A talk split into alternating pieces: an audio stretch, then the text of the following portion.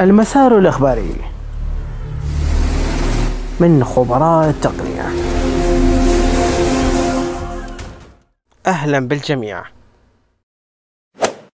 سامسونج تطلق هاتفا جديدا إم 11 ببطارية 5000 أمبير وكاميرا ثلاثية. هواوي تعتزم إطلاق شاشة ذكية. بها كاميرا في الثامن من أبريل القادم. شركة HP تطلق منصة للتعلم الإلكتروني بمسمى Be Online تحديث جديد لتطبيق تليجرام يحسن التنقل بين الرسائل باستخدام قارئ الشاشة على نظام iOS سناب شات تضيف عدسات وأدوات لوضع معلومات عن فيروس كورونا. تحديث لويندوز 10 يحدث مشاكل في اتصال الإنترنت.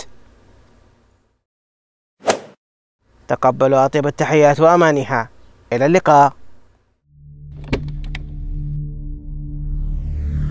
المسار الإخباري. من خبراء التقنية